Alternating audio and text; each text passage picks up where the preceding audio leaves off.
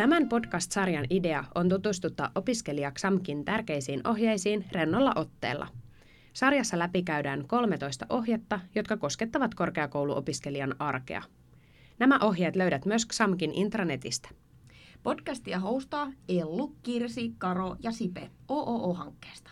Hankkeen tavoitteena on tukea opiskelijoiden yhteisöllisyyttä ja hyvinvointia XAMKissa. Moi, mä oon Karo Ja mä oon Kirsi. Ja tänään me käydään läpi SORA-ohje. Mikä ihme se on? Hei Kirsi, liittyykö se jotenkin maanrakennukseen? No ei liity. SORA tarkoittaa tässä kohtaa soveltumattomuuteen ratkaisuja ja se koskettaa vain tiettyjä aloja, jotka on humanistiseen ja kasvatusalaan ja sosiaali- ja terveys- ja liikunta-alaan sekä merenkulkualaan liittyviä. Ja tähän ohjeeseen on ihan lainsäädännölliset perusteet. Niin justi, niin kuin melkein kaikkiin ohjeisiin ilmeisesti, mitä tässä sarjassa on läpikäyty ja läpikäydään. Eli siis, mutta tämä ohje, tämä SORA-ohjehan koskee siis tosi iso osa XAMKin opiskelijoista. Ja tämäkin ohje, niin kuin moni muukin, tukee kaikkien muidenkin opiskelijoiden oikeutta turvalliseen opiskeluympäristöön, eikö vaan? Kyllä. Tämä ei kuitenkaan ole sellainen ohje, joka olisi ihan joka päivä käytössä. Ja usein tämä SORA-ohje tulee esiin vasta silloin, kun on jonkinlaisia aika isoja pulmia opinnoissa. Voi olla esimerkiksi rikokset, huumeiden käyttö tai muita haittaava käyttäytyminen opiskelutilanteissa näillä aloilla. Niin justiin. Tällähän siis turvataan sen opiskeluympäristön lisäksi, lisäksi siis myös näiden tiettyjen alojen tulevaa asiakaskuntaa ja työympäristöä. Mutta eikö tämä liity jollain tavalla myös jo opiskelijavalintaan? No liittyy. Näillä aloilla on vähän tiukemmat valintakriteerit sinne alalle pääsyyn. Ja tämä on justiinsa se turvallisuuskysymys. Okei. Eli siis sä sanoit jotain näistä pulmatilanteista. Kyllä. Yleensä tätä ohjetta aletaan puida vähän tarkemmin, jos on epäilystä, että opiskelija ei syystä tai toisesta sitten sopisikaan sille alalle.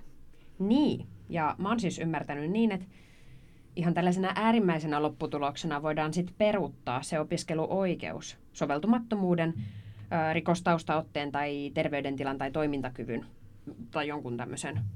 Aiempi peruuttamispäätöskin ilmeisesti on semmoinen peruste, että voitaisiin sitä käyttää. Joo, mutta tähän päädytään kyllä aika harvoin. Opiskeluoikeutta ei oteta millään hepposilla perusteilla pois opiskelijalta. Ja tähän SORA-ohjeeseen liittyy SORA-prosessi on ratkaisujen etsimiseksi, ei kenenkään koulusta pois potkimiseksi.